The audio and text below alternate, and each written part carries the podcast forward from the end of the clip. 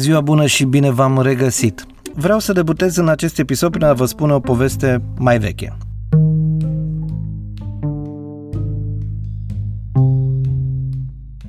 Un an întreg a trecut de la momentul acțiunii acestei povești.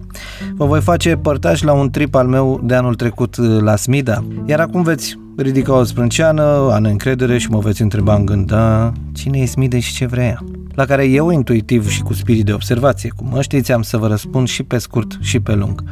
Nu Silviu Lung, nu lung de linie, nici lungul drum al zilei către noapte, ci un episod cu o altă abordare, un pic mai poveste poate un pic mai personal și un pic uh, de varietate adăugată față de celelalte episoade. Pentru că în seria asta nu or să fie doar interviuri one-on-one, nu o să fie doar albume de colecție, cum deja te-am obișnuit, ci multe alte subiecte care sunt relevante pentru o anume valoare pe care o apreciez și găsesc că este cazul să o promovez. În cazul Smidei, vorbesc despre valoarea unei inițiative devenită realitate în condiții de 90% imposibilitate. Plus, aș adăuga încă două elemente la ceea ce consider eu că merită, și anume ineditul și calitatea.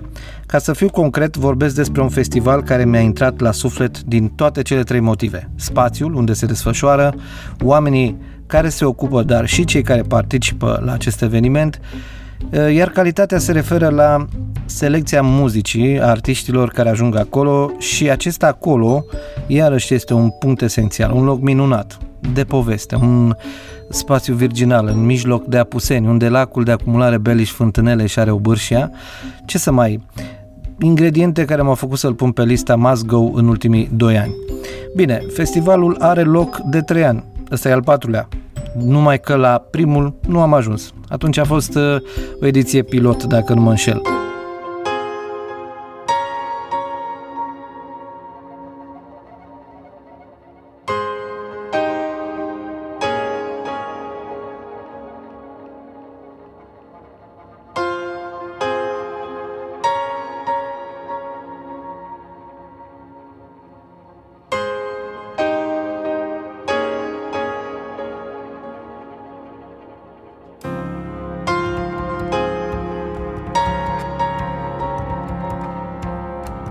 Am ajuns la a doua ediție, în 2017, când au cântat băieții de la Gogo Penguin, ocazie cu care, dar moment publicitar.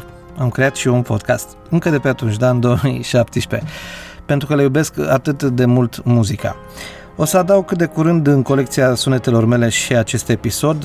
Nu sunt foarte mândru de el pentru că încă nu învățasem multe legate de cum se înregistrează în condiții externe, ca să zic așa, și este destul de, de faulty, de defectuos poate în ceea ce privește uh, modul de înregistrare, însă vă garantez că discuția a fost foarte interesantă și Uh, sunt convins că să obțineți multe lucruri despre ei pe care poate nu le știați, iar dacă nu știați despre ei, cred că să vă farmece suficient cât să vreți să ascultați și să-i căutați uh, pe aici și pe acolo. De altfel, ce vreau să mă mai spun este că ce se aude pe fundalul acestui intro este o piesă a trioului britanic cu nume atât de hm, simpatic, o ciudățel. Și pentru că m-au atras în pădurea de la Zmida, am ajuns acolo acum 2 ani pentru că, pentru că anul trecut să ajung din nou.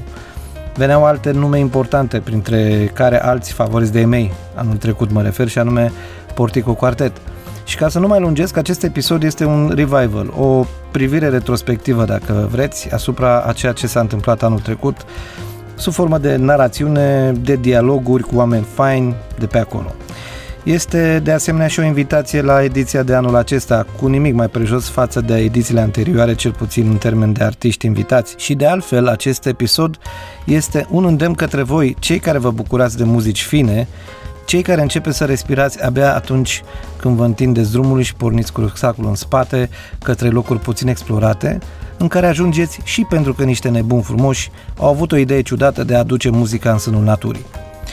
Și cum tuturor ne plac sânii, vă îndemn să căutați festivalurile astea mai low-key, mai puțin trâmbițate, ce au loc în zone mai greu accesibile și care promit artiști cel puțin la fel de speciali ca și locurile ce găzduiesc.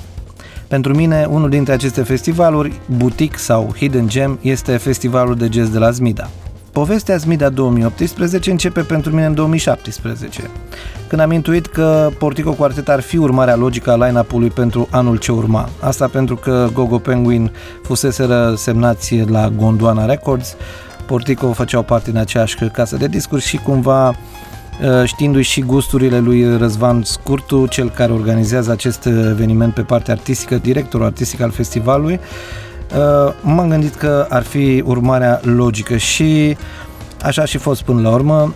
De asemenea, după ce am bătut multe sute de kilometri în uh, anul 2017 și plecam mai departe acolo, ajuns la Smida, mi-au regăsit ritmul cardiac optim. Sinapsele au creat o nouă punte și satul Smida intra de atunci în panteonul locurilor unde știam că mă voi reîntoarce. Și cum a venit august 2018, deja aveam plănuit ce mă așteaptă.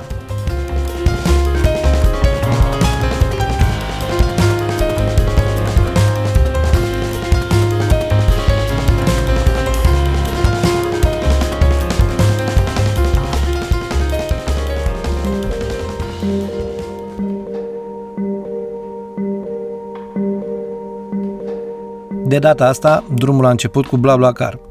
Cu un tis de al meu venit tocmai din Italia să facă câteva drumuri prin țară, unde avea treabă să revadă prieteni și rude și care ținea morțiși ca toate aceste lucruri să nu-l coste nimic. Și am chiriat un Logan pentru o săptămână și peste tot pe unde a fost, sute, poate chiar mii de kilometri, la final trăgând linia a ieșit pe absolut zero, ca să-l citez. Mândrie cât cuprinde. În mare cam asta a fost conversația pe mașină cu șoferul uh, mașinii. Încă două persoane în spate. Am mers împreună până la Cluj, așadar în spate o domnișoară, 20 de ani, abia dacă a ridicat capul din telefon și a îngăimat câteva vorbe, și o doamnă la vreo 50 de ani, volubilă, cu opinii clare și care a inițiat o discuție despre muzica ușoară românească cu un aplomb greu de stăpânit, asta după ce am spus unde merg și cu ce mă ocup, că am zis să fiu sincer. Era o căldură infernală, aerul condiționat făcea ca Loganul să sufle greu pe pantele ce se iveau, iar eu făceam frumos la colega de cursă ca să nu deranjez zenul instabil din mașină cu părerile mele de golan muzical. Am trecut sat după sat vorba lui Robin și a backstabberilor lui, am aflat cum poți să călătorești oriunde gratuit dacă știi să folosești modelul de închiriere cu plata personală de casco ca să nu mai plătești garanția și aplicațiile ca să găsești tovarăși de drum, toate astea practic să-ți plătească toate deplasările, inclusiv cascul. Nu mai zic de, citez, vremurile bune ale muzicii când lucrurile erau simple, dans pătarul rupea și jazzul adevărat era cântat de Johnny Rădăcanu, când iarba era mai verde și probabil mai ieftină, când lumea era mai civilizată și mâncarea mai sănătoasă. Da, deci toate astea, mm, șase ore și jumătate cu trei opriri, eram totuși pe viteză, căci uh, la Cluj, George șoferul mai lua pe cineva până la satul mare și trebuia să fie acolo la ora stabilită. Ce să mai, businessman? Una peste alta, cu Europa FM în difuzoare dat la minim, am supraviețuit elegant, deși un pic am ciuruit, primei părți.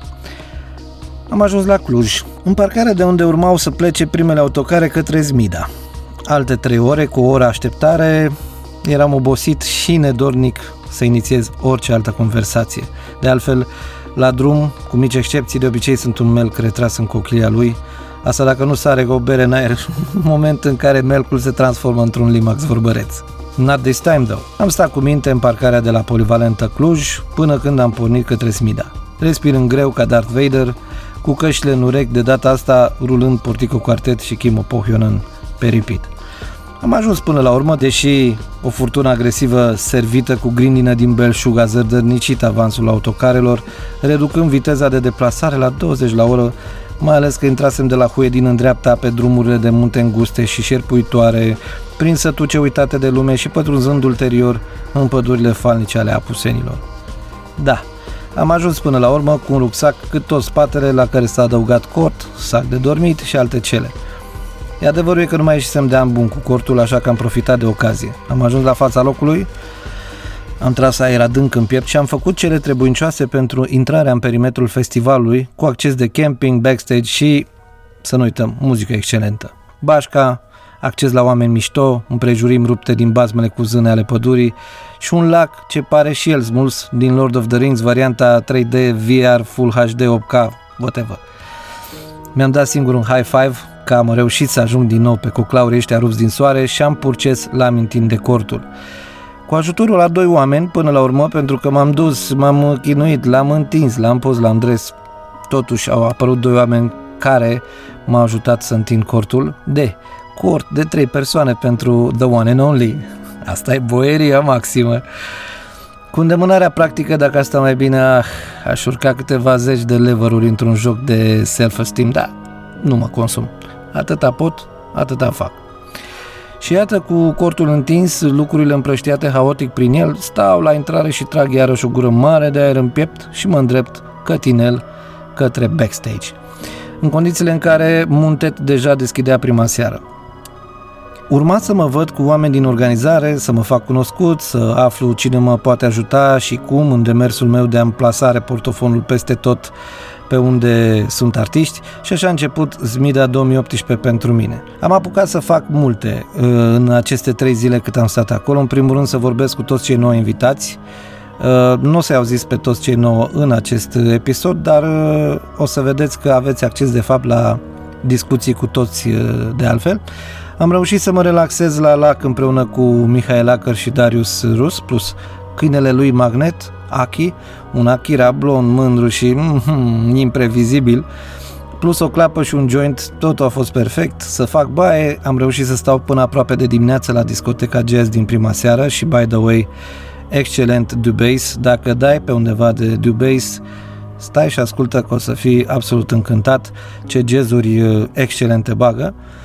Să stau uh, în jurul focului, am reușit să particip la yoga de dimineață. Acum să nu mă lau foarte tare, am stat un pic, dar nu tot. Sau să joc ping-pong cu membrii trupei CRISPR și Paper Jam. Am reușit de asemenea să îngheț ca un sloi în serile înainte de a intra în cort și rapid în sacul de dormit. Deci aviz amatorilor pe munte, chiar dacă este august, temperaturile țin berea rece, ca să zic așa. După cum probabil știți, dacă mă urmăriți ca pisica șoricerul, am lansat anul trecut chiar la fața locului trei episoade scurte de Zmida cu interviuri ale artiștilor din seara precedentă. Așadar, de aceea spun că aveți practic uh, câteva vorbe de la toți cei nou artiști care au uh, performat în uh, cadrul Zmida 2018. Le puteți asculta pe playlistul de podcast realizat de Zmida Jazz Festival pe Spotify. Este foarte ușor de găsit uh, intrați pe Spotify și le căutați până în 10 minute fiecare episod uh, și le veți, uh, veți da de ele imediat și pe conturile sunetele lui George ca mini-episoade. Însă țin musai cumva să ai primul contact cu Zmida de anul trecut prin intermediul acestui episod. Ceea ce urmează este un colaj al sunetelor pe care le-am înregistrat de la fața locului, bineînțeles montate în așa fel încât să aibă sens, Uh, în speranța că în urma audiției vei avea un tablou sonor elocvent și relevant și că ulterior vei alege și tu să te alături oamenilor mișto care an de an vin cu cățel, dar fără purcel, la socializare, la eliberare, audiție și dezinhibare în mijlocul naturii și al parcului natural Apuseni.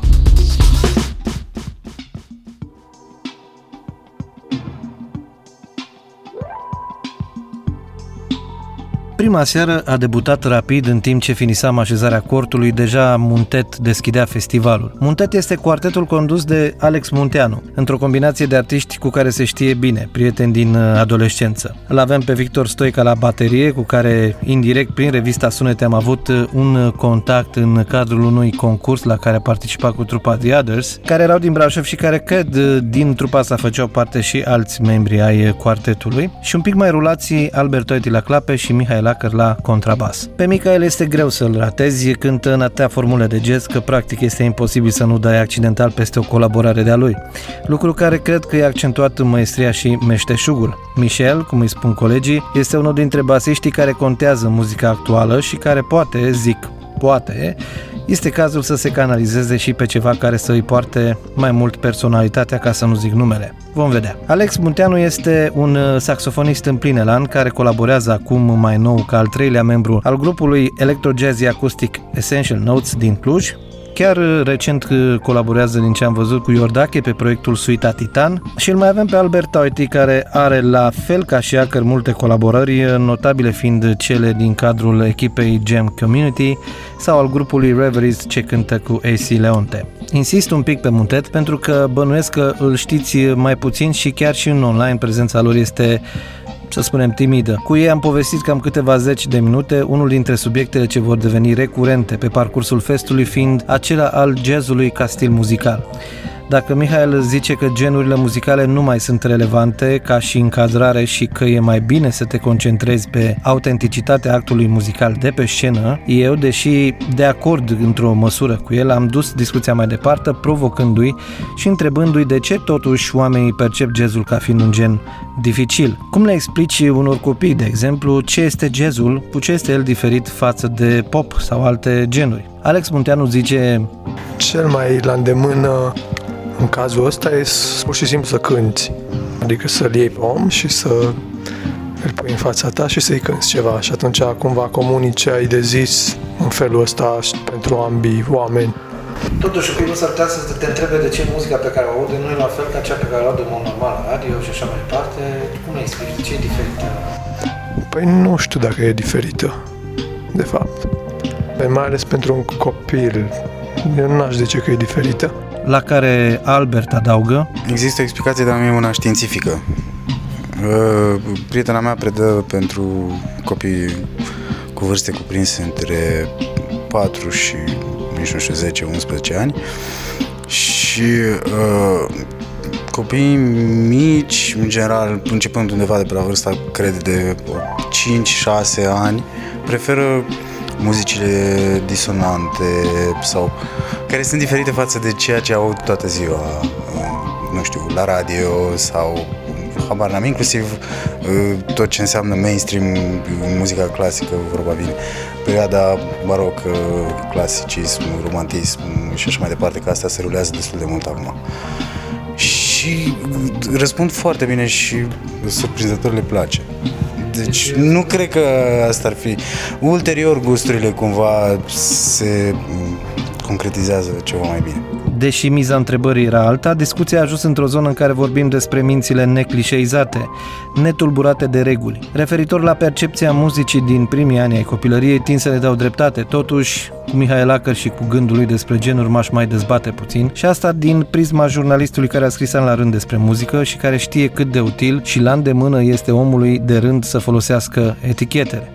O facem zilnic, referitor la orice, de la oameni, la filme, la mâncare și ajungând la muzică. Eu știu că, artistic vorbind, mai ales în secolul 21, devine aproape imposibil să intuiești în muzicile complexe precum jazzul toate genurile, influențele, fragmentele și ritmurile pe care muzicienii le folosesc ca mijloc de exprimare este consecința firească a liberalizării accesului la artă, la muzică în speță. În era playlisturilor YouTube sau Spotify, când de multe ori descoperi artiști inediți, profund original de la care conștient sau nu împrumuți o idee, un stil, un concept, cum spuneam, în această era a multitudinii și a diversității este aproape imposibil să consideri că interpretezi jazz și atât. Cu toate astea, genurile nu vor dispărea. Spre exemplificare, să luăm cazul unui artist nou. Când îl comunici chiar nu este suficient să spui că este autentic și că interpretează mă, muzică. Avem nevoie de borne, avem nevoie de structuri care să ne organizeze mintea. Problema cu genurile e alta, și anume prejudecățile noastre legate de ele. Dar asta e altă discuție, totuși. Să revenim la prima seară, în care am petrecut 90% din timp în spatele scenei, concentrat pe muzici și pe artiști. Facem o scurtă pauză să ascultăm cum sună Muntet și revenim imediat în platou.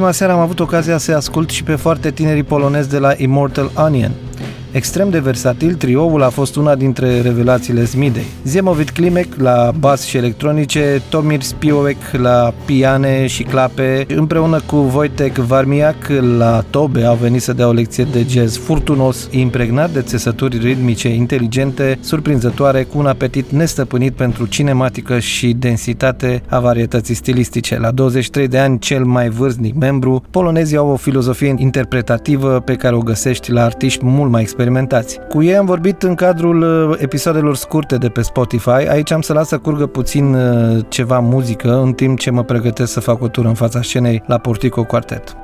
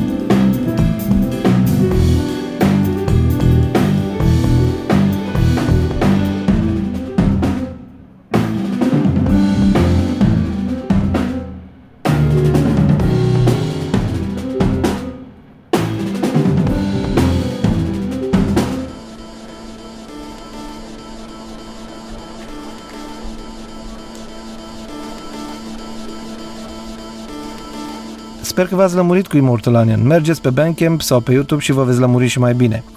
Punctul G al serii a fost desigur Portico Quartet, pentru mine ei fiind de altfel și headlinerii Midday.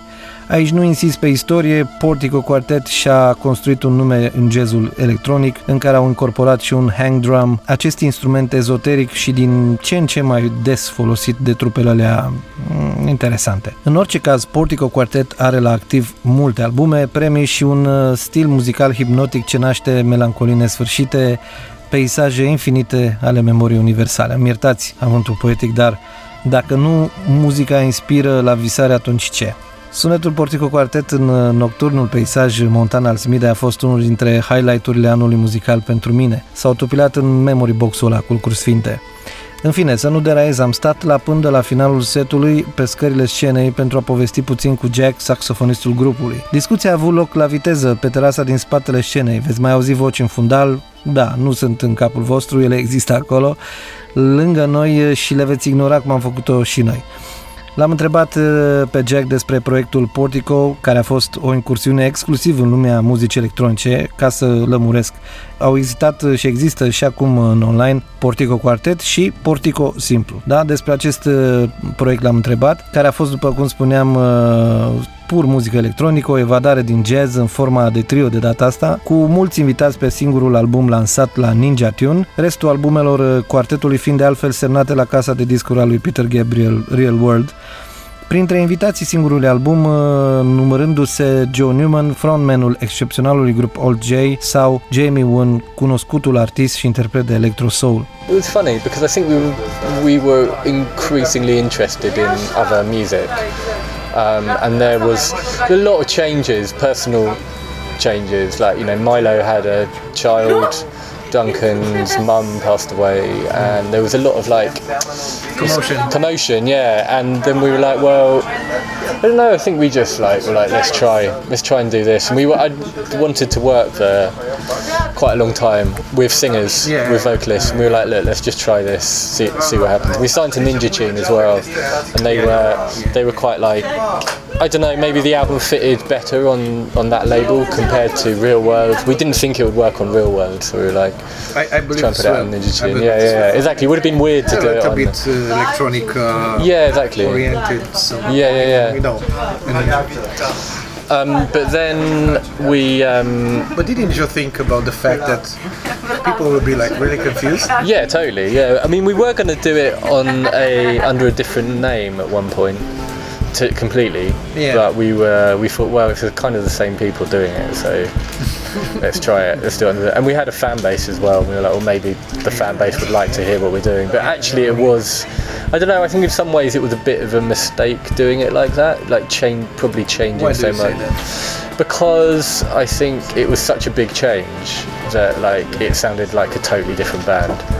So I think you know I think if you're going to do a totally different band, you need to call it something different. Something different. It's kind of what you you know you learn in retrospect because then you know you play a totally different band, totally different music to your fans, and it's like well that's not the kind of music we're into. And some people some people were you know because some people have this a shared taste in music, but not everyone was.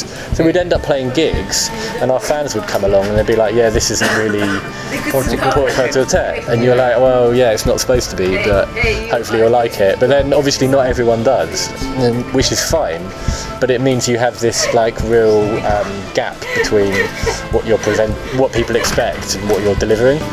Um, so that made it quite difficult to really push the project through. Și pentru că la momentul discuției încă eram nelămurit cum, la foarte scurt timp după revenirea trupei ca și quartet cu albumul Art in the Age of Automation, grupul a lansat un al doilea album, și asta zic la scurt timp în sensul de o lună, două, cu un nume criptic acest al doilea album, uh, se numește Untitled Aitaoa Number 2, l-am uh, rugat pe Jack să-mi spună despre ce este vorba. It was basically all the music we we all recorded both albums at the same time.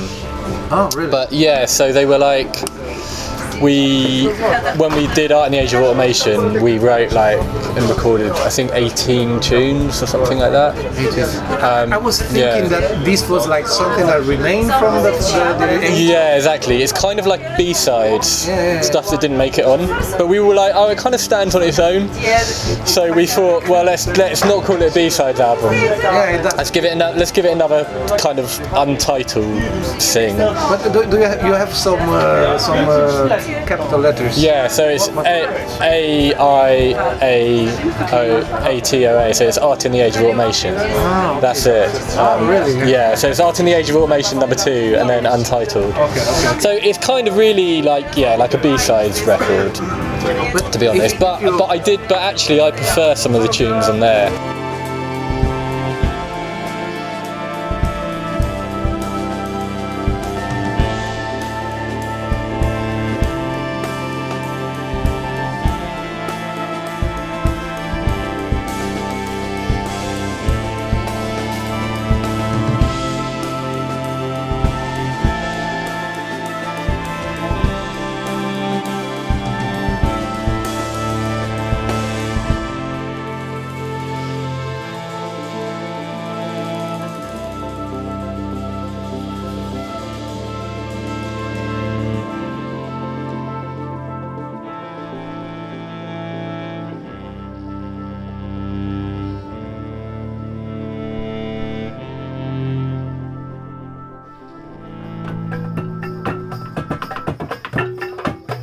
Seara de debut s-a prelungit cu povești și ture în jurul perimetrului festivalier. Se lăsa frigul, berea făcea față încă, deci eram safe, seara abia începea. La un moment dat dau de un impromptu, o improvizație ad hoc la terasa cea mai mare a zonei din dreapta scenei, unde niște oameni faini, hippie-happy după haine și cu rasta la purtător, se jucau cu sunete și ritmuri.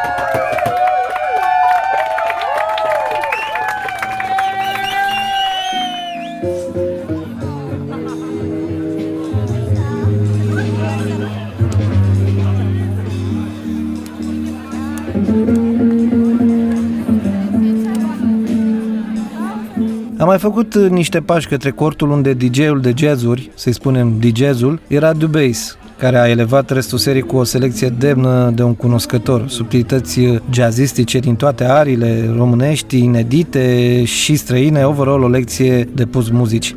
Am făcut o tură scurtă pe lângă ring. Să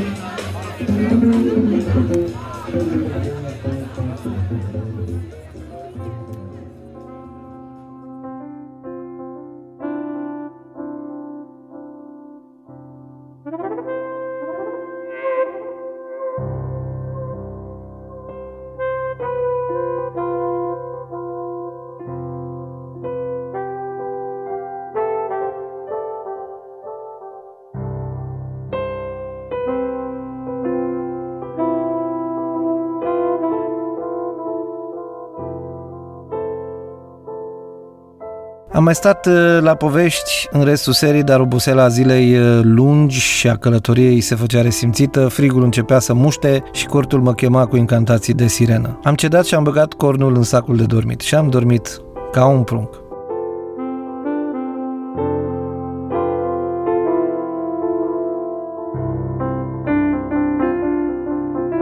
Până a doua zi dimineață, dis de dimineață, căci am avut proasta inspirație să-mi așez cortul din comoditate lângă cele două remorci modificate în dușuri toalete care funcționau pe bază de generatori pe benzină sau motorină, în fine, pornea pe la 8 așa că nu mai aveam nevoie de ceas sau cocoș deșteptător. Am făcut ochi vrând nevrând și m-am dus să mă calmez înainte de prima cafea.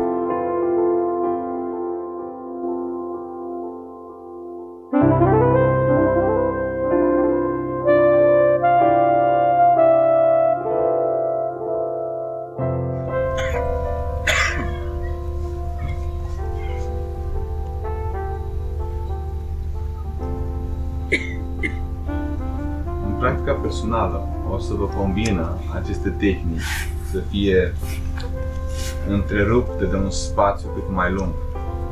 În acel spațiu de observație o să apară spontan meditația. Și atunci deseori aceste tehnici de curățare și de purificare ale corpului, cu cât o să le faceți mai matinal, nu în prezența soarelui, și sistemul nervos să fie mai relaxat, cu atât, uh, cum să zic eu, aceste mici sclipiri de meditație le veți întâlni mai des. Și o să vedeți cum automat o să vă treziți pe la vreo 5, 5 jumate dimineața doar pentru aceste pauze da? între tehnici.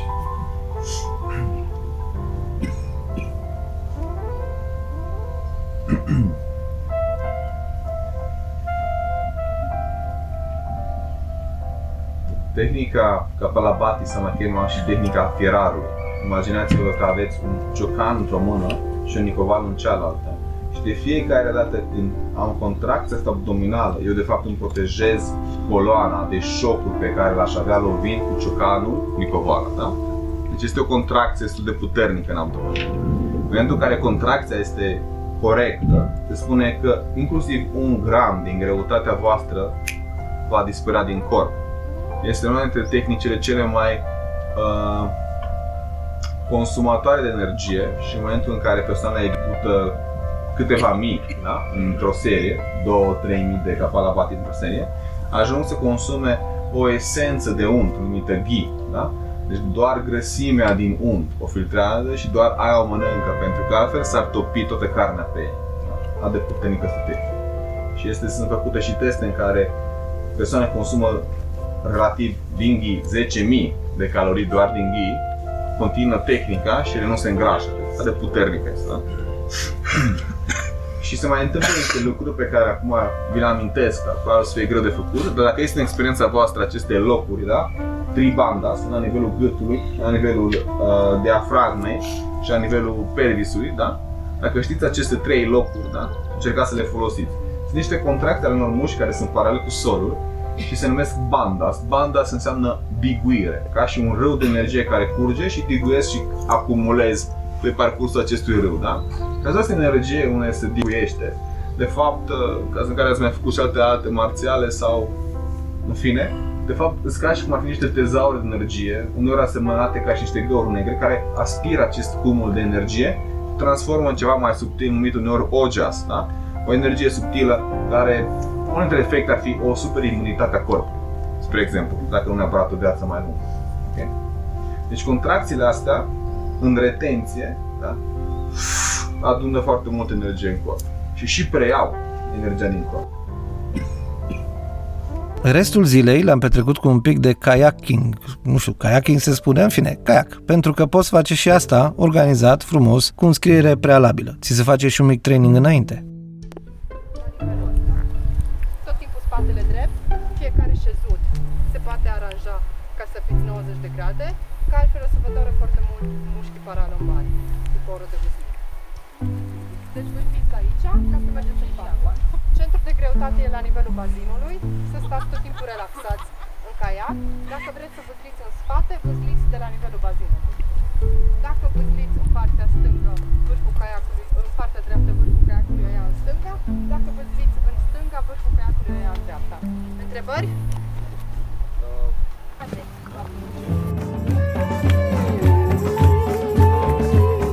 Înainte de concerte, am trecut rapid și pe la cortul în care avea instrumente la dispoziție pentru a iniția un jam session on the spot și evident că asta s-a și întâmplat și locul era deja plin de susținătorii celor care s-au lipit de instrumente și au început să se joace.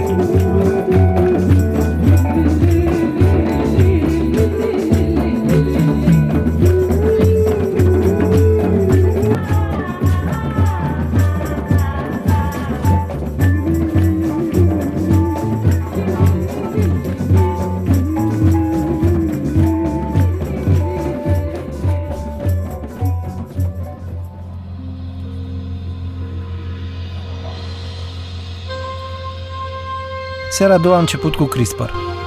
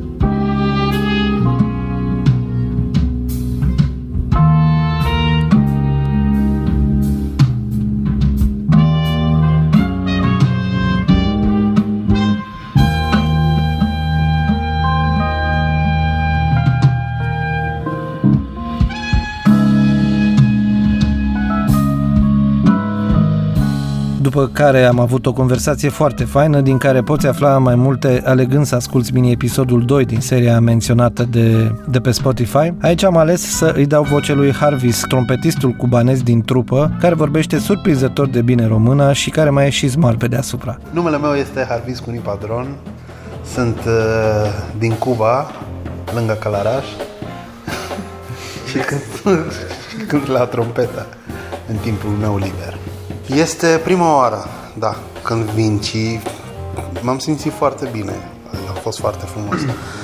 și organizare, și peisajul, și clima, chiar, chiar foarte mișto. Și el fiind din Cuba, nu și-a adus hainele? Nu m-am adus hainele gras. Nu m-am gândit că să fie frig la, la noapte, da. Mai, eu mi-aș dori să evoluez din punctul de vedere muzical și mă simt foarte norocos că am cunoscut niște oameni deosebiți. Este foarte greu să ajung într-o țară singur, fără să știi pe nimeni, să ajungi să cânți într-un festival, să participi într-o trupă, să înregistrezi un album, să, să ai în plan încă un album în lucru și atunci nu, nu am de altă decât să continui înainte, să, este datoria mea să, să dau aportul la, la ce mi se întâmplă din punct de vedere personal. Și cam asta, să cunosc, să cunosc oameni, să, să evoluez. Să evoluez cu ajutorul prietenilor mei din, din România.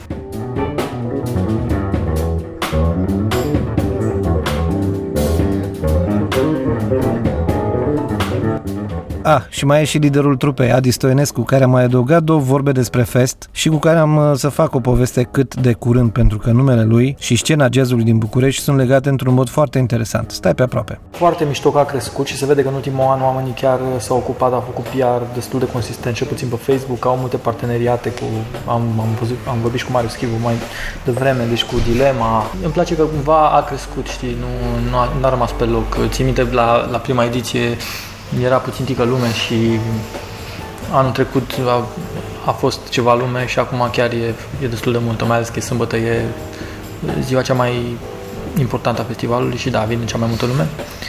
Uh, cea mai multă lume sună weird.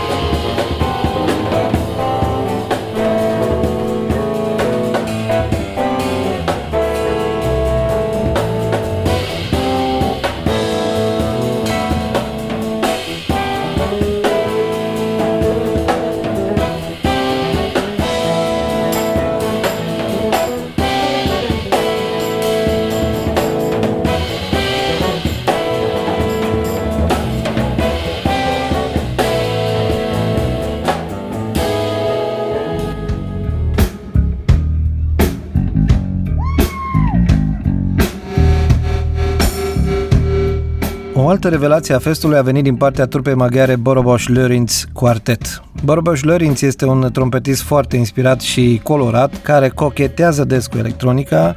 Este un artist ce oricând poate apărea singur pe scenă cu clape și sinturi plus un looper și, evident, trompetă. Însă quartetul are, sigur că da, o altă greutate, un sound dinamic și imersiv, are melodie și nu este teamă să folosească efecte și pedale care duc jazzul lor în zona perfectă pentru Zmida. Au impresionat și publicul și m-au impresionat și pe mine. Am stat de vorbă înainte de concert și, după cum a decurs discuția, am ajuns să povestim despre cum sună muzica lor în propria percepție. It's a kind of mixture of different genres, uh, I think. We have uh, some blues, rock, some folk music, world music uh, influences, but the whole uh, Google that we are getting our sites through is uh, is, is mainly jazz. There are a lot of uh, things that uh, reminds uh, the listener to pop music. And uh, in the second album, we have some songs uh, which is a little bit closer to a little bit like movie cinematic music. We used some timpanis and vibraphone and these kind of things in the album. Um, it's instrumental music and uh, kind of uh, a little bit of a lot of things putting together, like uh, like cooking food or something. Și tema genurilor pe care aici Lorenzo prea exact din punctul opus celui despre care vorbeam cu Muntet cu o zi înainte. Genres are it's it's it's we're not going to lose the genres I think but it's it's a kind of a people like to have something to be related to I think and uh, the genres has so long history you know like one genre is coming from here one genre is coming from there and uh, if if you kind of analyze the music it, it can make sense but it can sometimes it doesn't make sense but it's kind of like uh, you know something you can grab in terms of, of describing something. Și da, cu acest punct de vedere rezonez și eu. Cred cu tărie că arborele genealogic al genurilor este la fel de relevant și că, deși muzica lor a devenit mai complexă, jurnaliștii muzicali au un rol esențial în a comunica eficient și concret despre scenele muzicale apărând la genuri și subgenuri. Pentru că atât de mult ne-am sofisticat între audiției că știu oameni care nu ascultă decât subgenul unui subgen de rock, de exemplu. Nu mai vorbim de electronică, unde vocabularul este de-a dreptul infinitezimal în descrierea unui artist. Însă, hai să mai facem un intermezzo sonor, mai luăm o pauză, să ascultăm un pic de Bărbeș Lorinț Quartet, poate vă fac poftă de mai mult.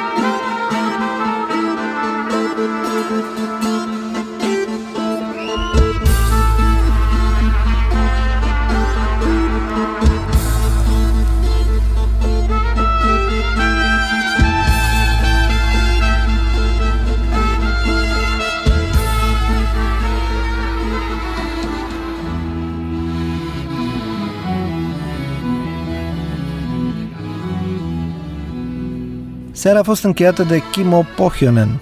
I think this is my fourth time. Yeah. Two times in Karana Jazz Festival and once in Cluj. Un artist, că tot vorbeam de genuri, foarte greu încadrabil. Mai exact, omul a luat acordeonul și l-a redefinit de mai multe ori, reușind să fie credibil în același timp, adică excepțional, concentrându-se pe un singur instrument și scoțând undul din el, ca să mă exprim plastic, legându-l de efecte electronice plus show-ul pe care îl pune în scenă, ce să mai. Un muzician care a reușit să construiască lumi inedite cu un instrument ce la noi, trebuie să recunoaștem, nu iese prea des din sala de nunți și botezuri. Și ca să înțelegeți în ce fel gândește instrumentul, uite la ce a lucrat în ultimii doi ani. In my latest project, I created an accordion organ. I sampled the organs and I, I, I programmed the organ sounds into my accordion.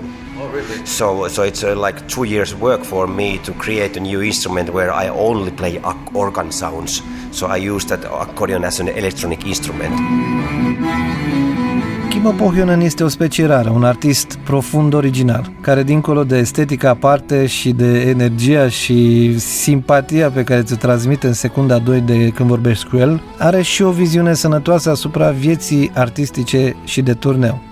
Not to play too much.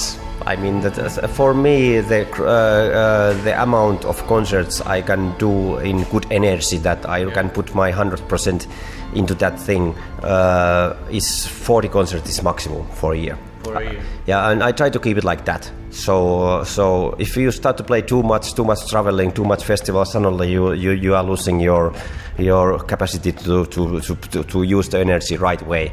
Uh, I want to enjoy when I'm on stage, so I don't want to do it as as, as some kind of robot work or whatever. Like because with music, it's it's terrible when you get that feeling. I have done that feeling also a few times, and then then I, I, I feel that I don't want to play anymore. So so you have to find the correct amount of work, then it works and then you can have all places you can have the attitude like individual ad- attitude for the place. Because I, I, I and also I compose because I'm a composer I compose all the music what what I play.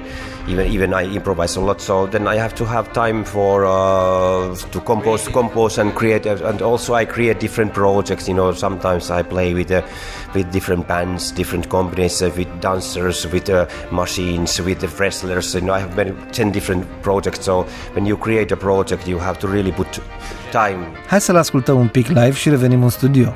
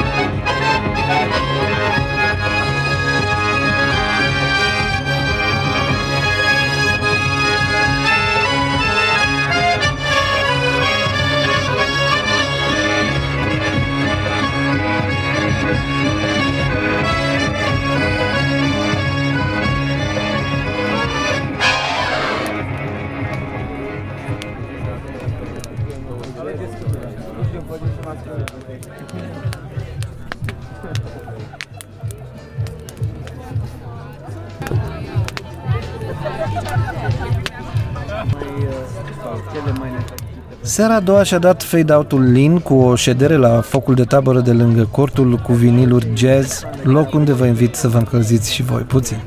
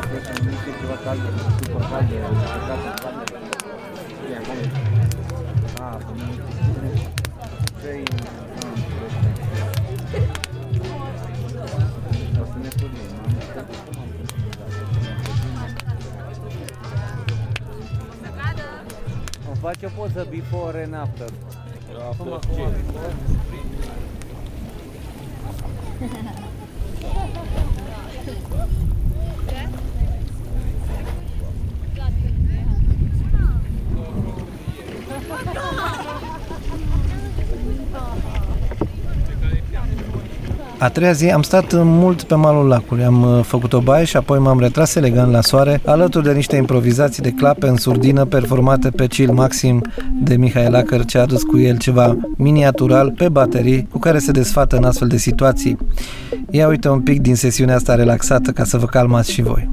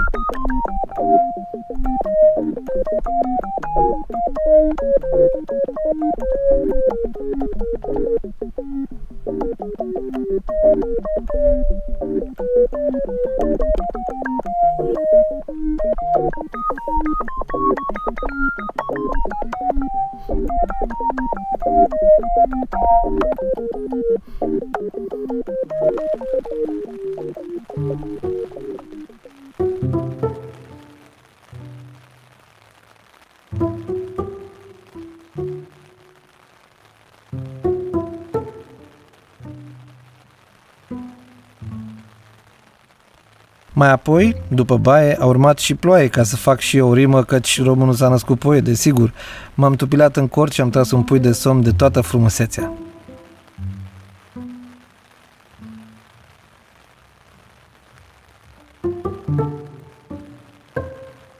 La trezire, atmosfera fiind limpede și mirosul de conifere mai intens ca niciodată, plus un apus de soare ce punea orice pictor la grea încercare. Ardeam oricum de nerăbdare să mai ascult niște live-uri, cu mica disperare ce te apucă când știi că e ultima seară de festival. Iar ea, seara cu numărul 3, a debutat cu Paper Jam, un proiect foarte cool, artiști români foarte talentați și istezi pe deasupra, care au gândit un grup de improvizație 100%. Adică niciun show nu seamănă cu celălalt, nu se fac repetiții, totul e pe scenă, improvizație ad hoc, cu traversarea naturală de genuri surprinzător de diferite. Mulți nu ar numi jazz ce cântă Paper Jam, nici chiar ei, cred, într-o mare măsură, dar, după cum deja ați înțeles, sper, Lasmida este un principiu de fuziune care indică ideea de jazz, în rest, creativitate și originalitate să fie că oamenii se prind de ei ce e. Și e de bine, cu niște oameni versatili, Mihai Moldoveanu, basistul Jazzy Beat, a gândit proiectul ăsta unic în România, din câte știu, în care a invitat artiști diversi să facă jam pe scenă. Chiar dacă ideea pare risky business, oamenii se știu suficient de bine ca să nască linii și construcții sonore coerente și pe alocuri bune de pus direct pe album. De altfel, ei au și un EP pe care îl găsiți pe pagina lor de Bandcamp. Deci Paper Jam, da? Căutați pe Bandcamp. La Smid, alături de Mihai Moldoveanu, a fost și Tobaru Radu Pieloiu, un alt artist omniprezent pe scena românească cu care am să vă povestesc uh, cât de curând aici la sunetele mele și pe care îl auziți și pe mini-episoade, bașca interjecții foarte sonore în cele ce urmează. Lui s-au alăturat încă doi artiști pe care i-am uh, cunoscut la fața locului și cu care am vorbit despre impresiile legate de festival și, ce e mai important, ce muzici live le-au atras atenția în ultima vreme. Începem cu Alexei Țurcan, un tip foarte mișto ca om și ca artist, de o vastă versatilitate și eleganță în compoziții. Uh, pe Alexei îl știu de la Travca sau sub aliasul lui Tom Alistar sau după cum am aflat ulterior de la teatru unde face coloane sonore. Și cu el plănuiesc cât de curând o vorbă, căci mă inspiră. Nu, n-am fost la Smida și am venit complet uh, fără așteptări, mă, ba chiar m-am așteptat la ce mai rău, la vremea cea mai nașpa, la mult bălegar, la noroi, acces dificil cu mașina, cărat de scule din parcare până în hă, hă, hă, da. Uh, Am, am, am multă experiență cu Roșia Montană și acolo de fiecare dată era un ceva, da, dur, dur de tot. De fiecare dată zice, băi, mișto de asta. Da, dar cazarea e în fân totuși. Hai să... Da. Și e foarte tare, e foarte tare și locația, p- platoul e, e mișto, adică m-am bucurat de orice firicel de... M-am bucurat de orice firicel de ceață și tot specificul ăsta al muntelui, un pic, un pic departe, pentru că vin din București, exact. Dacă aș fi în Cluj sau în Alba, unde totul e la o arâncătură de dai a doua și ești acolo, A doua piesă. da, exact. Nu, nu poți să asculti un album până ajungi. Cât despre muzicile live descoperite recent, Da, să fiu sincer, inovația, puțin, puțin ceva, să fie o intrigă, să fie, să aud ceva ce n-am auzit, să aud o, să aud o instrumentație sau, nu știu, dacă aș auzi un cor la un festival, automat, las totul baltă și mă duc să văd cine a avut tupeu să aducă un cor pe scenă sau, mă rog, vorba vine. Ehm, Deci, o formulă mai specială, niște timbralități deosebite și eventual o, un groove, o secție ritmică care te invită cumva. Adică la down tempo și la chestii ambientale trebuie să vii cu, nu știu, ceva tibetan ca să mă, ca să mă atragi din cort sau... uh, Da, cred că asta, cred că asta e. Sau un uh, public extrem de excitat. Asta înseamnă că e ceva ce mie îmi scapă și n-ar trebui. Uh, și am descoperit uh, niște trupe, adică am redescoperit cumva niște din astea pe la Airfield, parcă Little Dragon sau ceva de genul ăsta. Tot pe, pe premisa, bă, ce se întâmplă acolo? Ia, să- da, ia să vedem. Și fain, fain.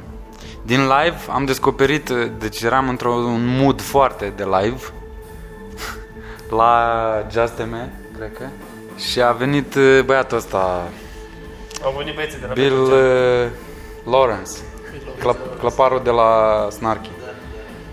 Care, dacă îmi spunea că cântă clăparul de la Snarky, nu pot să zic că mă entuziasmam. Dar uh, plimbându-mă prin public și am văzut că face un jazz și o muzică și mai pri- prietenoasă cu publicul, și mai cu mult mai multe teme, și mai cinematic și cu tot așa cu instrum- instrumentații foarte mișto și cu tripuri electronice la un moment dat care, wow! Deci pur și simplu m-a dat pe spate și am luat YouTube-ul la rând, am, am periat, da, m-a, m-a, mi-a plăcut și m-am uitat la live-urile lui și ei au văd că fac o tradiție din asta de a face live-uri foarte speciale în locații mișto cu o, form, cu, o, f- da, cu o formulă mișto cu cornista aia care cânt n-am văzut în viața mea ton la corn în halul ăsta. Foarte mișto. Uh, pf, altceva. A, ah, Son Lux, cred că așa îi zice. Băieții care urmează să vină la urmează să vină la control. Eu nu i-am văzut la unde au fost acum. Electric sau Untold? La Electric sau Untold, exact. Nu i-am văzut, dar uh, i-am descoperit recent și vreau să-mi iau bilet la control să-i văd. Că mi se par foarte, foarte fresh și mi se par, nu știu, aveam chef de ceva american. Cu... Da, și, și sunt uh, seci, cumva minimaliști, dar plini de melodicitate și de curaj. Mie îmi place când ai două instrumente, cum e uh, James Blake, care minimalist, două instrumente, da frate, reușește dă să- ciocanul, să exact. transmită. Exact, foarte, foarte mișto și mi-a plăcut. Am, tot așa, am cercetat un pic pe internet și obligatoriu mă duc la concert. Lucian Nasta este al doilea tip fain pe care l-am cunoscut. Chitarist și profesor de chitară clasică. Ia uzi ce îl inspiră muzical, poate vă dă idei. Ce mă impresionează foarte mult, indiferent de ce gen de muzică sau uh, ce trupă cântă, uh, este o progresie armonică bună și mai ales în direcția nostalgică, melancolică. Da, da, da. Mamă, nu, ce vor, scrie. vorbesc... Dar să știi că este primul care spune ceva foarte concret legat Da, cu exact, acea da, muzică. da, da. Păi, E profesor de chitară, adică... Am înțeles, dar bun. Că Adică au fost foarte descriptiv și foarte... Da, pe despre asta Nu. Adică înțelegi ce vreau să zic că... Mai zi ce. Păi nu, nu Nu, da, po- așa poate, e, sună, poate, sună, poate sună un pic mai din topor, dar uh, uh, rezonez foarte mult cu, cu latura asta uh, sensibilă a muzicii, adică reacționez mai bine la, la o sonoritate din asta mai melancolică, tonalitate minoră. Mai tristă, Cu- mai... uh, Tristă, nu neapărat tristă, adică, na, e- da, profundă, adică, na, pro- probabil că și tristă, dar uite, cum uh, zicea bă, uh, Alexei de, de James Blake, uh, este un artist care, exact, câteva note și câteva acorduri foarte bine, nu neapărat puse cât simțite, adică Bine, acolo e foarte mult și chestie de sound și producție foarte bună. Ok, da, dar pe lângă asta e o, o atmosferă foarte melancolică și în direcția tristă, dar nu neapărat tristețea aia de îngropa pisica în spatele casei. Tu ești trist de serviciu, Da, da, da, da, da, da. Uh, latura asta melancolică și sunt foarte puține trupe care fac uh, chestia asta și nu, probabil într-o da, nu știu în ce măsură reacționează publicul foarte bine la, la muzica melancolică, nostalgică, tristă. Uh, Post-rock, uh, da, dar uh, este stigmatul ăsta că nu e bine să cânti uh, muzică tristă, da, în live-uri și mi se pare că lumea se ascultă de, se ascunde de un sentiment foarte natural. Pentru că nu tot timpul ești vesel, nu toată lumea zboară pe... Ți se ascunde că să fii... Da, da, da, da. Și oarecum este neapărat o, nu neapărat rușine, dar uh, se ferește lumea de sentimentul ăsta. Și eu zic, cu cât mai mult îl îmbrățișez, cu atât uh, descoperi, poți să descoperi chestii foarte faine care te poți stârni. N-am mai fost de foarte multă vreme la un concert live. Ultimul la care am fost, cred că am fost la Antol la Deliric. Uh, Cu Silent Strike. uh, da, cu Silent Strike. Și Omul ăla e ceva aparte. mai uh, eu am cântat, am cântat cu el la un moment dat, sunt așa dintr-o conjunctură cu CTC-ul de fapt, așa. Și mi-era rușine că nu toată lumea zicea de CTC, nu știam cine dintre aia 20 de oameni prezenți sunt cei din CTC. Și atunci am ascultat prima oară CTC, respectiv și de liric, și de atunci am dat un pic de pauză cumva, dar la Untold, efectiv, uh, da, nu, nu, nu, nu știam cum să reacționez, la modul în care era foarte, foarte mișto. Și, deci asta a fost, asta a fost ultimul concert, dar la modul în care am descoperit efectiv o trupă, a fost acum câțiva ani, în ceva festival în Germania, am ascultat pentru prima oară Flying Lotus, asta având, având așa, da, o legătură și cu, cu jazzul, na, el fiind, cred că, nepotul lui Coltrane și, na, muzica lui influențată de, de foarte, foarte mult de jazz. Era DJ set, nu cred că are, nu cred că are varianta de live efectiv cu... Dar făcea și chestii live, adică sau doar... Păi nu știu ce făcea, avea și niște visuals-uri din astea care te hipnotizau, dar efectiv starea care a creat-o, nu, nu, nu înțelegeam de unde, de, de, unde vin, de unde vine toată informația asta așa. Și f- a fost foarte, foarte, foarte fain. Și ultima trupă pe care am descoperit oarecum live, dar uh, pe YouTube. Care era playback. Uh, și asta datorită lui Radu, e o trupă din state cu un nume destul de greu de pronunțat, Krungbin sau ceva de genul. Cu... Krungbin. Kuran... Krungbin. E, ce- e, e, Da, nu uh, știu exact. înseamnă Ce- ce avion să în descrie? tailandeză. De fapt nu merge net aici. După cum vedeți, insist uh, mai mult pe artiștii români, pentru că pe ceilalți îi știți, sunt convins, și îi găsiți mai lesne online. Până trecem la câteva vorbe cu Nils Peter Molvaier, hai să ascultăm un pic de Paper Jam live.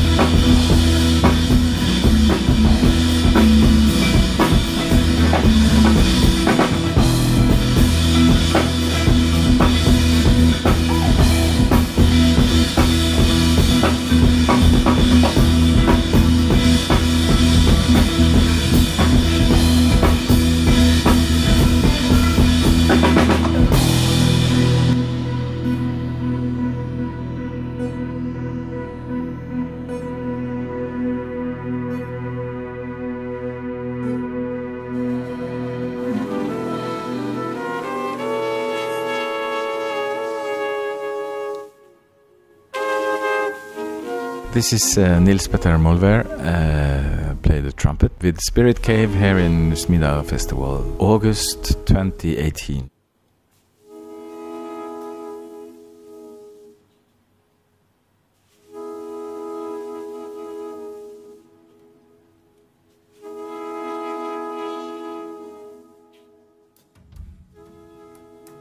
A doua trupă a seriei a fost Marilyn Mazur și The Spirit Cave, un regal cinematic jazzistic ce l-a adus pe scenă pe lângă fabuloasa percuționistă Marilyn Mazur, pe norvegianul Nils Peter Molvær, un preferat de-al meu. Show-ul lor a fost un trip intens, electroacustic în care ne-am scufundat fără respirație, dar întrebându-ne retoric pe unde am călătorit fără să știm. Pe Molvær l-am luat la o poveste scurtă după soundcheck, s-a dovedit un artist fără mofturi, un bun interlocutor și un artist încă curios de ce se întâmplă pe scena în jurul lui. Molvær uh, mi-a povestit uh, despre programul lui încărcat, despre proiectele în care este implicat, al căror număr um, l-am pierdut deja, iar în uh, cele ce urmează vorbim despre un subiect ce îl preocupă în mod aparte, serviciile de streaming de muzică. Streaming itself uh, is, is, uh, is a good thing because you can get uh, access to, to, to things and you can just uh, uh, look for something and then there is some other and you find a lot of things if you are curious. The horror of it is this uh, that music to uh, wash your house music to uh, look at the tree. and it's like all these kind of uh, horrible things. And i think they even have like factories that make this music and that they own this so it, they just pay them a little bit money and then it's stream stream stream stream and it's like 50 60 million and i, I just uh, heard it you know remember from the 80s peter frampton? He he uh, just said it was he had one song it's streamed 50 million times. He made $1700 from that. So how this how they they find how they divide and how they um, um, who gets all the money? Nobody knows. I mean i know for sure i don't get any. I think uh, 90% of the people on streaming platforms get 1% of the income. And then there are some people that uh, gets a lot. Uh, maybe be de- depending on uh, if they are uh, because the the the I mean the the record companies have shares there, and so it, it's it's a it's a very it's huge, uh, big big big business, and and uh, for artists who is not making music just to sell or to try to get a big hit or to try to do this for it's a it's a disaster. Yeah, yeah. honestly. So. Uh, Take flight. yeah, no, you can. It's like I have one track that's maybe streamed one point something million times. I think I make uh, sixty euro or something stupid. It's, it's, I, But this is like this report is. Uh, yeah, and then then it's also so, uh, and I really don't want to. I don't want to use a lot of time to try to figure things out. But uh, I, I know it's not uh, much, you know. So for many jazz musicians uh, or uh, more more uh, underground or uh, improvised music, it's it's very rare that you get over one million streams. Da, uneori este bine să asculți uh, și percepțiile celor aflați de cealaltă parte a baricadei, căci eu încă nu am cunoscut un uh, ascultător supărat pe Spotify sau Apple Music sau Google Music, etc., dar artiști, mm, cam da. Hai să ascultăm și un pic de live cu Molver și trupa Merlin Mazur și Spirit King.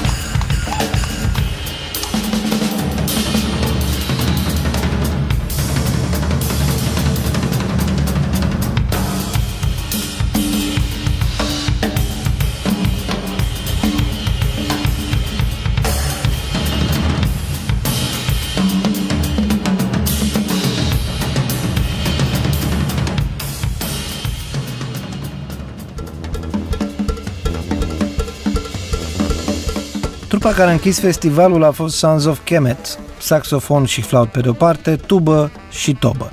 Un alt fel de sound și energie care mi-a adus aminte de germanii de la Al Jawala și sunetul lor impregnat de un feeling aproape balcanic și asta special datorită tubei, pe post de bas, nelipsită în fanfarele din sud-estul Europei.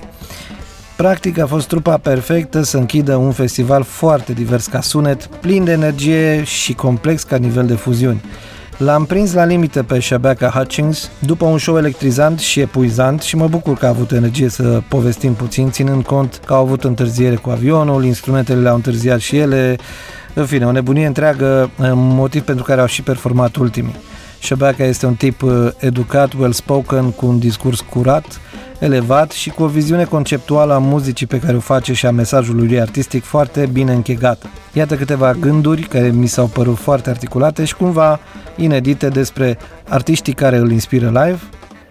Well, I'm interested in uh, you telling me what is that specific feature, characteristic that draws you to to okay, I want to I want to listen to more of this. It can be a few different things, you know. Like one of the things can be the the atmosphere in the audience. Yeah. You know, if I see someone that's really driving an audience into Mm. hysteria, You want to, to I see wanna how it does it. Them. Yeah, not to see how they do it. I want to experience that, Mhm. and obviously I want to experience in the same way as the audience because there's still an analytical part of my brain that's switched on. It's not that release. Mhm, Um, mhm. and Yeah, also 'cause yeah. I'm really tall as well. It's it's, it's seldom It's easier for you. completely- Yeah, but um, it's that's one of the big things. So I saw um, two groups recently that did that. Songhoi Blues. Um, How? Songhoi Blues. Songhoi Blues. Yeah. Yeah. And Mickey Blanco. I saw. Um, Ah, he's a transgender rapper, and it was incredible. I've never seen anything like it. Where he really, it was like he was a shaman. He really Yeah. controlled the crowd, you know, and he was jumping inside, lots of interaction. Um, at one point, he, he jumped in, the room was completely packed, and he jumped in and ran all the way to the back, and the line formed around him spontaneously. Really? So really? he could like run like, like full like. Noah. Yeah, the, the sea of people parted. Yeah, really. You know, and it was instant. He just jumped in, you know, and he definitely had a big power around him. The interaction between the musicians. Mhm, So mhm, if I mhm. can see that the musicians are going in, like, and by going in I mean like they're really in involved in the music, like deeply, like Yeah. nothing else is. They they're really interacting with each other and they they're They let something. go of everything that's holding them back. Yeah, they're just completely in the In the flow. In the yeah, in the flow and the energy. Like, and some concert that can be a concert hall where you enter and you see that intensity, and everyone is completely with the art. With every can touch single- it, right. Yeah, I really like that. Yeah, yeah, You know, yeah. I think I saw John's sermon recently, um, and it was like that. Sau despre cum anumite întrebări nu trebuie să ți le adresezi ca să-ți fie bine, I think it's important to not ask yourself certain questions. Yeah. Um, Yeah, to avoid that. Not even avoid it, because avoiding means that you have the question inside of you, and, And at some point you have to face But it. if you don't have the question, like if you Yeah. don't consider the question as relevant, so um, yeah, ignoring it, uh, the, the Yeah. third time is going to go. away. Yeah, So, I think it's yeah. Like for me, I, I think I. This is programming, yeah, Yeah, right? If you don't see the the point of what you're doing as relevant, it's just about what do you do with your time, or like, are you completing the work that you start? You know, that's how I see it. You know, I could be at home more and still not like write music or, you know, or kind of do anything. So, if I'm on the road, if I'm traveling like nine hours to get to do one gig, my real question is how am I using that time? Yeah, yeah, yeah. You know, um, Yeah. it might be that I use it to watch a really good TV series and I have a great time, or it might be that I write lots of music or read some books.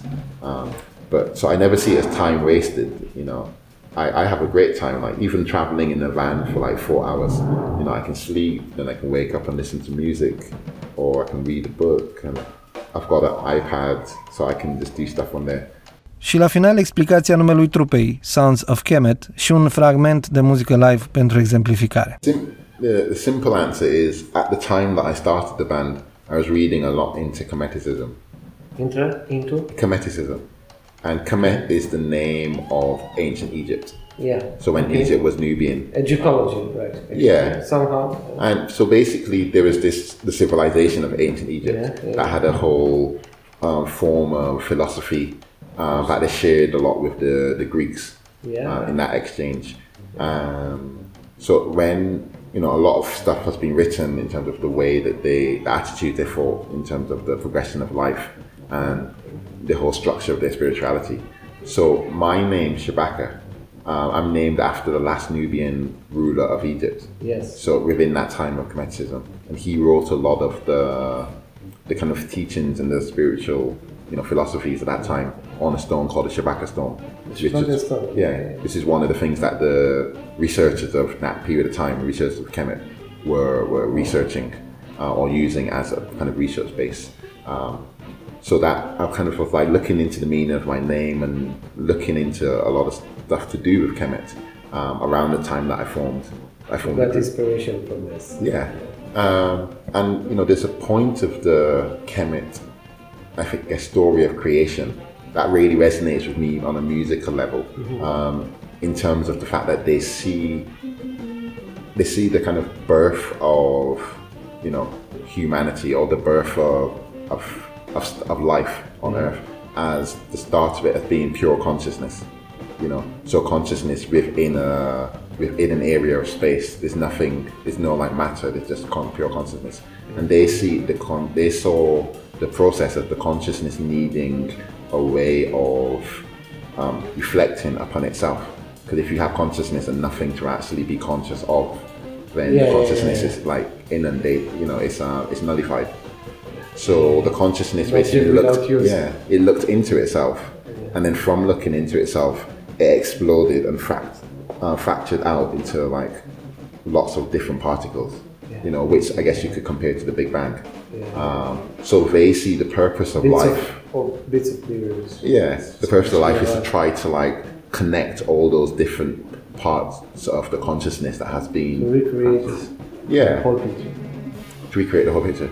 And that's in some ways how I see the music is that we have the four different areas of consciousness on stage, and we're trying somehow to find a way that they piece together as one. puzzle. Yeah, and then hopefully we share that with the audience, and their in some metaphysical level, their consciousness kind of meets with ours, and you know, and it can be shared like that.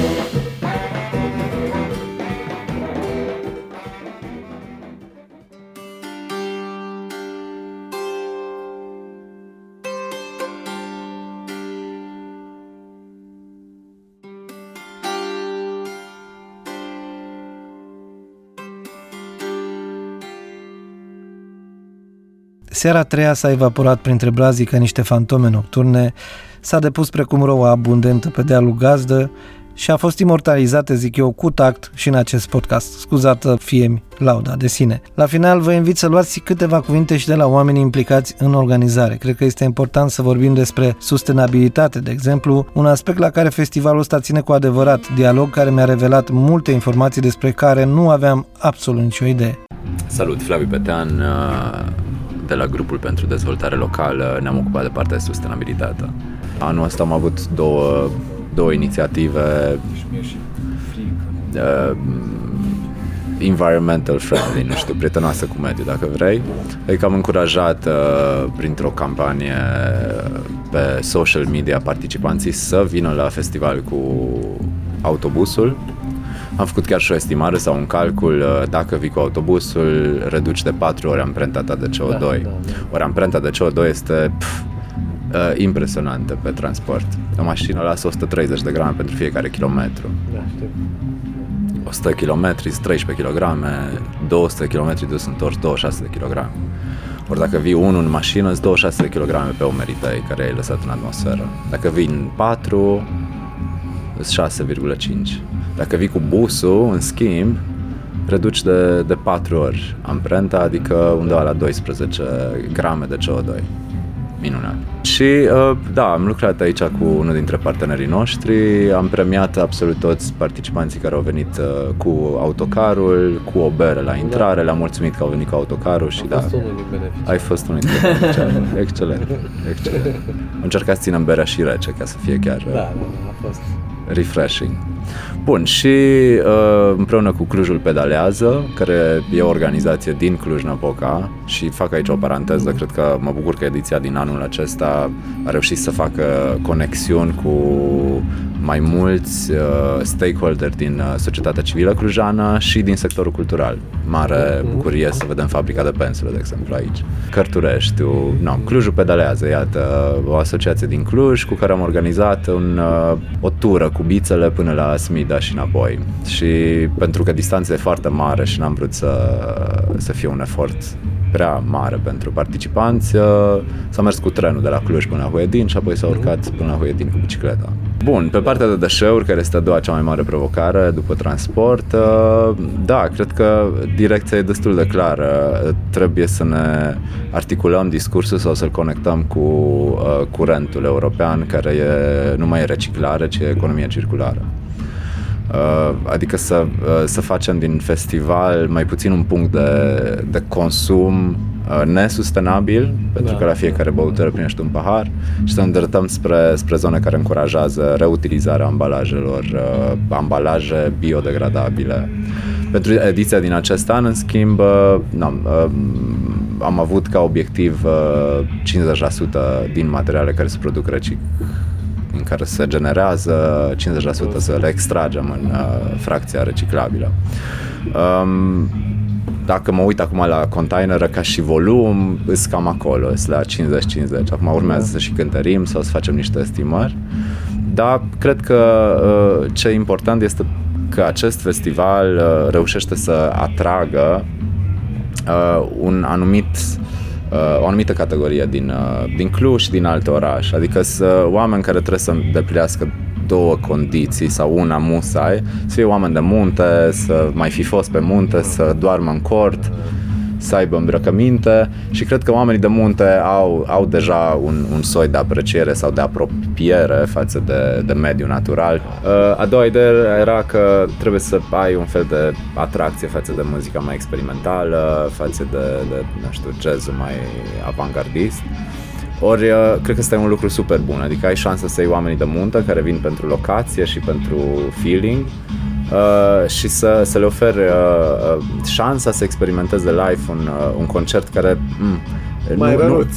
da, nu, nu, nu reușești să aduci a, da. aceleași ingrediente într-un uh, concert din Cluj. Ori Clujul, din păcate, față de Sibiu sau de București, are un public de jazz no, nu, nu foarte bine conturat. Ori cred că asta e o oportunitate Ca la minunată Brașov. să, să, să creezi tocmai o cultură a jazzului pe de-o parte, pentru oamenii care sunt de munte și nu erau neapărat cu jazzul, pe de altă parte pentru oamenii care sunt cu jazzul sau care sunt pur și simplu interesați de un nou festival, ai șansa să, uh, nu știu, să-i apropii de natură și să le inspiri un fel de grijă sau de responsabilitate față de cei uh, naturali. Trecem la comunicarea festului, unde cred că Larisa are un rol important în atragerea celor care încă nu au aflat despre ce se întâmplă la Zmida. Crezi că mai știu cum mă cheamă? Sunt Larisa Jitar, organizator, coordonator al părții de comunicare și relații publice și om care în timpul festivalului face ce poate pentru festival și pentru festivalieri. A fost o ediție reușită, din ce îmi dau seama până acum. Cel mai mult oamenilor le-a plăcut atmosfera relaxată. Am auzit uh, sintagme de genul că e cel mai chilex festival. Și chiar îmi place când văd artiști uh, mișunând prin festival și interacționând da. cu oamenii. Povestea, uite, chiar apropo, în prima seară puștii de la Immortal Onion, uh-huh că, mă rog, pentru ei sunt o inspirație cei de la Portico și da. oricum ei ne-au transmis înainte că sunt foarte fericiți că o să împartă scena cu ei. Și unul dintre ei o să meargă să studieze două luni în uh, Londra și saxofonistul de la Portico i-a zis ceva de genul că ok, let's hang out. și m-am bucurat să văd oameni care, da, cumva vezi direct, unii au venit exact pentru muzică, ceea ce din nou face parte din publicul țintă, alții au venit pentru zonă, alții au venit pentru relaxare și cumva toți împreună, deși au venit oarecum pentru altceva, găsesc acel ceva acolo și se leagă între ei. Asta mi se pare foarte interesant. Și la fel și noi comunicăm exact despre muzică, despre loc și despre atmosferă. Și toate se regăsesc aici, chiar dacă, din nou, unii oameni vin pentru ceva anume dintre cele trei, dar au parte de toate. Ne-a prins și ploaia, am stat uh, captivă în pădure o oră jumătate.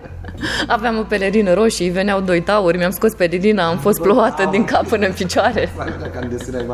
Exact, exact, a fost cu peripeții. Uh, Anul ăsta mă bucur că am reușit să implementăm o idee pe care o aveam încă din 2016 și anume nu vrem să ținem oamenii neapărat captivi pe perimetrul festivalului, deși sunt destul de multe lucruri de făcut, da, chiar și doar să stai la soare sau știu eu să particip la alte ateliere, vizitele în peșteră și turele cu caiacele și bărcile. Am văzut că oamenii chiar au, au profitat. Ediția asta, ce ți-a plăcut ție la nivel personal? Ce, cu ce rămâi? Sons of Kemet. Da? da, și din nou oameni, adică am deja câteva um, flashback-uri, nu știu, câini pe care i-am petuit și cu care era să plec acasă, uh, copii care săreau pe beanbags, uh, din nou mai am o imagine cu Chimo plimbându-se pe la food court și interacționând cu oameni, întrebându-i ce să-mi iau de mâncare, ce mănânci acolo bun. Avem deja folder pe Drive uh, Smida Jazz 2019.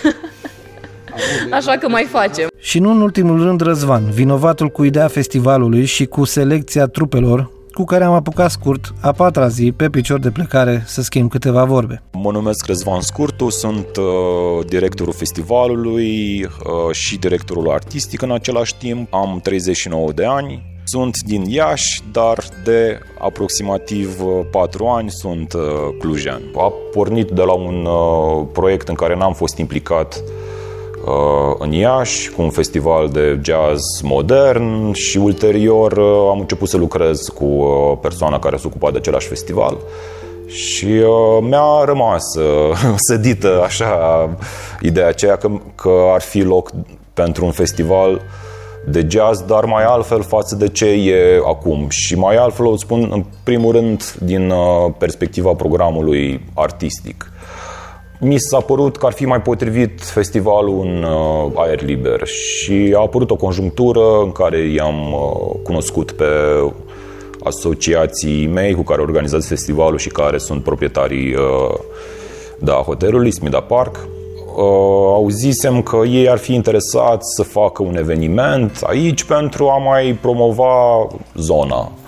Și uh, țin minte că am venit cu uh, prietenul și colegul meu din, uh, din organizare, Ovidiu, și uh, el m-a adus aici și uh, când am văzut platoul din spatele hotelului, da, da, da, păi chiar așa am mai și spus, am avut așa ca un fel de viziune, știi că aici s-ar potrivi festivalul, că el îmi povestea pe drum în timp ce conduceam spre Smida despre asta și am spus că ok, hai că o să ajung aici să văd exact despre ce e vorba, nu pot să-mi dau seama ce, ce e acolo. Pentru prima dată veneam în, uh, în Smida și în Apuseni, chiar nu mai, nu mai fusesem uh, în, în zona asta. Uh, în decembrie 2015.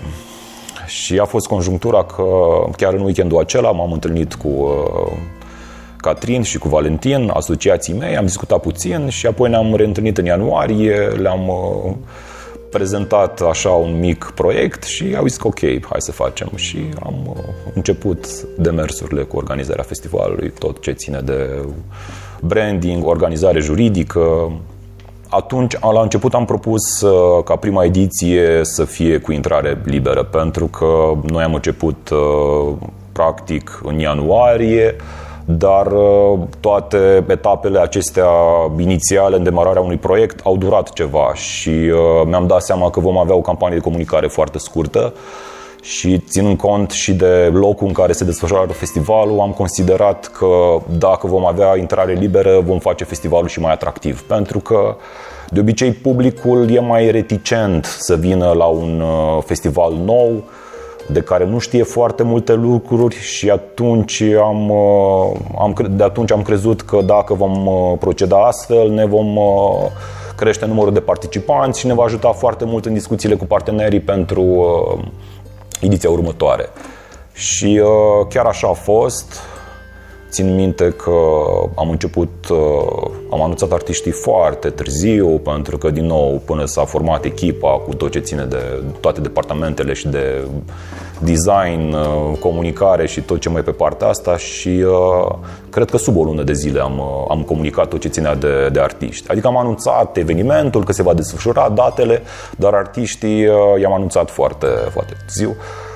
Nu am văzut niciodată festivalul drept un eveniment pentru super cunoscători sau așa ceva foarte elitist. Nu, aici e vorba de muzică live de calitate în natură. Așa că dacă te regăsești în, uh, în, da, în direcțiile astea, eu așa cred că n-are cum să nu-ți placă. Se vor mai vedea uh, și alte, alte direcții, pentru că am de gând să aduc și artiști care nu sunt foarte mulți ancorați în, uh, în jazz, unii poate chiar deloc, dar în schimb au proiecte artistice avangardiste care aduc ceva nou și da, da, și uh, atâta timp cât voi considera că se vor potrivi pe conceptul festivalului, îi voi aduce aici și uh, personal mă feresc să etichetez uh, anumite proiecte artistice așa foarte, foarte strict, pentru că deja, da, da, da, nici nu știu dacă își mai are rostul, pentru că ba, important ce simți tu, nu ce uh, etichetă poartă acel uh, stil. Mi-ar fi plăcut să văd mai mult concertul uh, Portico Quartet, mai mult de fapt să văd ceva, că am văzut cred că o jumătate dintr-o piesă. Uh, și mi-a plăcut mult concertul Sons of Kemet. Mă așteptam să aibă succes la publicul de aici pentru că ei au niște influențe în care... Vorbim cu ei, ei, ei nu sunt deloc conștienți de uh, accentul balcanic pe care l-ai Da, avut. da, da, da. Nicio treabă. Da. Și am zis, uh, dar știi că pentru noi așa nu e așa ce, ce cântați voi. Exact. Da, ăsta a fost unul dintre factorii uh, pentru care am vrut să-i aduc, pentru că eram convins că vor avea succes.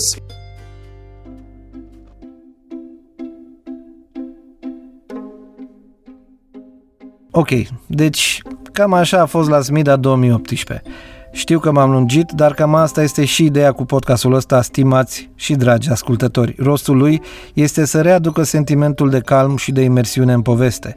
Știu că vorbim de attention span, de deficit de atenție, de viteză și de ADHD în contemporaneitate, însă eu sunt mai old school. Mie îmi plac cărțile lungi, filmele lungi și podcasturile lungi pentru că mă lasă să mă familiarizez mai bine cu povestea, cu personajele și dacă subiectul mă inspiră, cum cred că se vede legat de Zmida, atunci mi acord spațiu. Anul ăsta merg din nou la Zmida și am să continui seria de interviuri.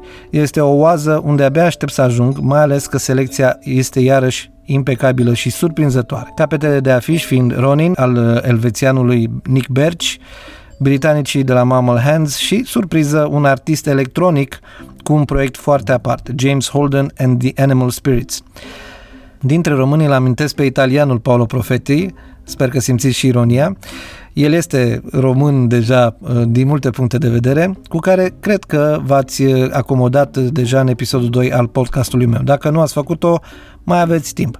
Până în alta, un punct acestui episod, mulțumindu-vă pentru răbdare și pentru feedback-ul pe care mi-l tot dați, energie pură pentru un proiect de suflet și vă las în compania unei piese a lui James Holden pe care cu siguranță o veți auzi live între 15 și 17 august 2019 la Zmida Jazz Fest. Și un scurt post-scriptum. Podcastul cu sunetele mele îl puteți găsi peste tot unde se consumă podcast. Tot ce trebuie să faci este să descarci din Google Play aplicații precum Spotify sau Google Podcast sau Stitcher sau Anchor sau Mixcloud dacă ai Android și dacă ești pe Apple ai iTunes uh, deja instalat pe Mac sau aplicația Apple Podcast deja instalată pe varianta ta de smartphone, cauți sunetele lui George și gata. Simplu ca bună ziua.